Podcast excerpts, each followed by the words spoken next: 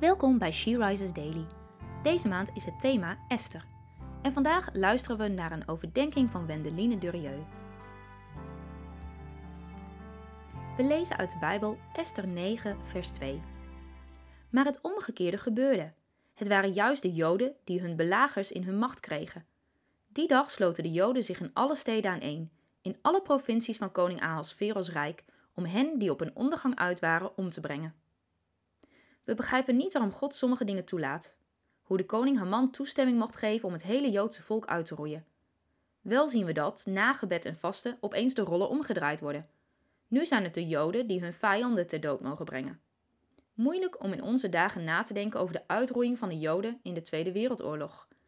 God maakte daar geen eind aan. Hij keerde de omstandigheden niet om. Wel kregen veel Joden een waarschuwing om te vertrekken, te vluchten of onder te duiken. Maar een groot deel werd vermoord. Vandaag lezen we dat de Joden alle zonen van haar man ombrachten. Het lijkt zo vreed. De hele familie werd uitgemoord. Maar van haar man lezen we dat hij een nakomeling was van Agab. En Agag was een vrede koning die door Saul gedood moest worden, maar die gespaard werd door de trots van koning Saul en later gedood werd door Samuel de profeet. Agag had veel nazaten. Haar man was er één van. En nu moesten de Joden ervoor zorgen dat de haat voor het Joodse volk niet meer doorgegeven kon worden door de zonen van haar man. Zijn geslacht werd uitgeroeid. Toch is er ook in onze tijd nog veel antisemitisme.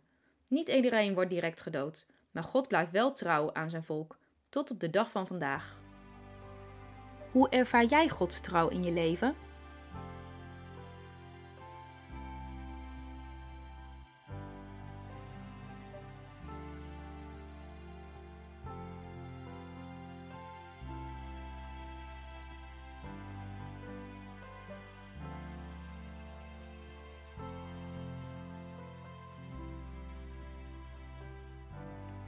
Laten we samen bidden.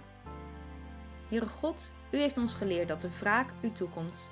Wij hoeven zelf onze vijanden niet meer om te brengen. Jezus heeft de vijand overwonnen. Leer ons om vanuit die rust te leven.